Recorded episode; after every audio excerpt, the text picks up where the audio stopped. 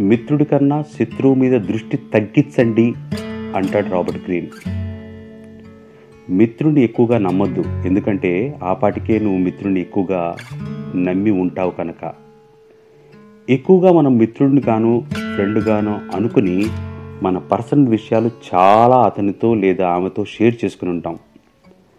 మనం షేర్ చేసుకున్న విషయాలు అతను లేక ఆమె ఇతరులకు ఏదో రూపంలో చేరవేసేందుకు నూటికి వెయ్యి శాతం అవకాశం ఉండి ఉంటుంది అని. మీరు ఎదుగుతూ ఉన్న సమయంలో లేదా దెబ్బతిన్నప్పుడు పొరపాటున ఫ్రెండ్కి ఎక్కువగా షేర్ చేసుకోకండి ఆ విషయాలు.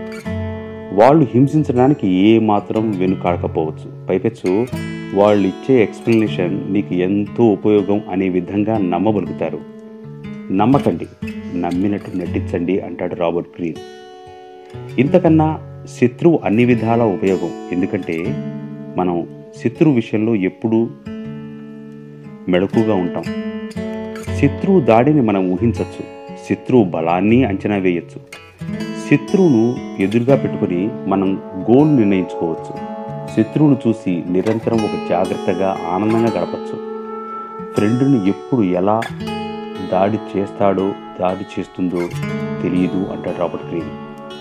ఆఫీస్ ఎన్విరాన్మెంట్లో ఎక్కువగా ఇలాంటి వాళ్ళు పుట్టుకొస్తుంటారు ఫ్రెండ్స్ అని. వాళ్ళతో మరీ జాగ్రత్తగా ఉండాలి. ఫ్రెండ్ తప్పకుండా మీకు హ్యాండ్ ఇస్తాడు. ఫ్రెండ్ మిమ్మల్ని మోసం చేసినా మీకు తెలియదు.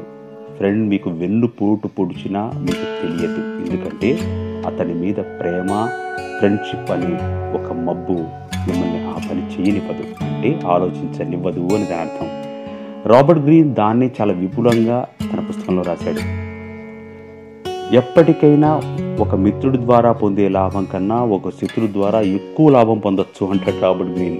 తమాషా ఏంటంటే మీరు ఈరోజు లెక్క పెట్టుకోవాల్సిన విషయాలు మీ శత్రువులు ఎంతమంది ఉన్నారు అని. అంటే మీరంత జాగ్రత్తగా ముందుకు వెళ్తున్నారు అని దాని అర్థం.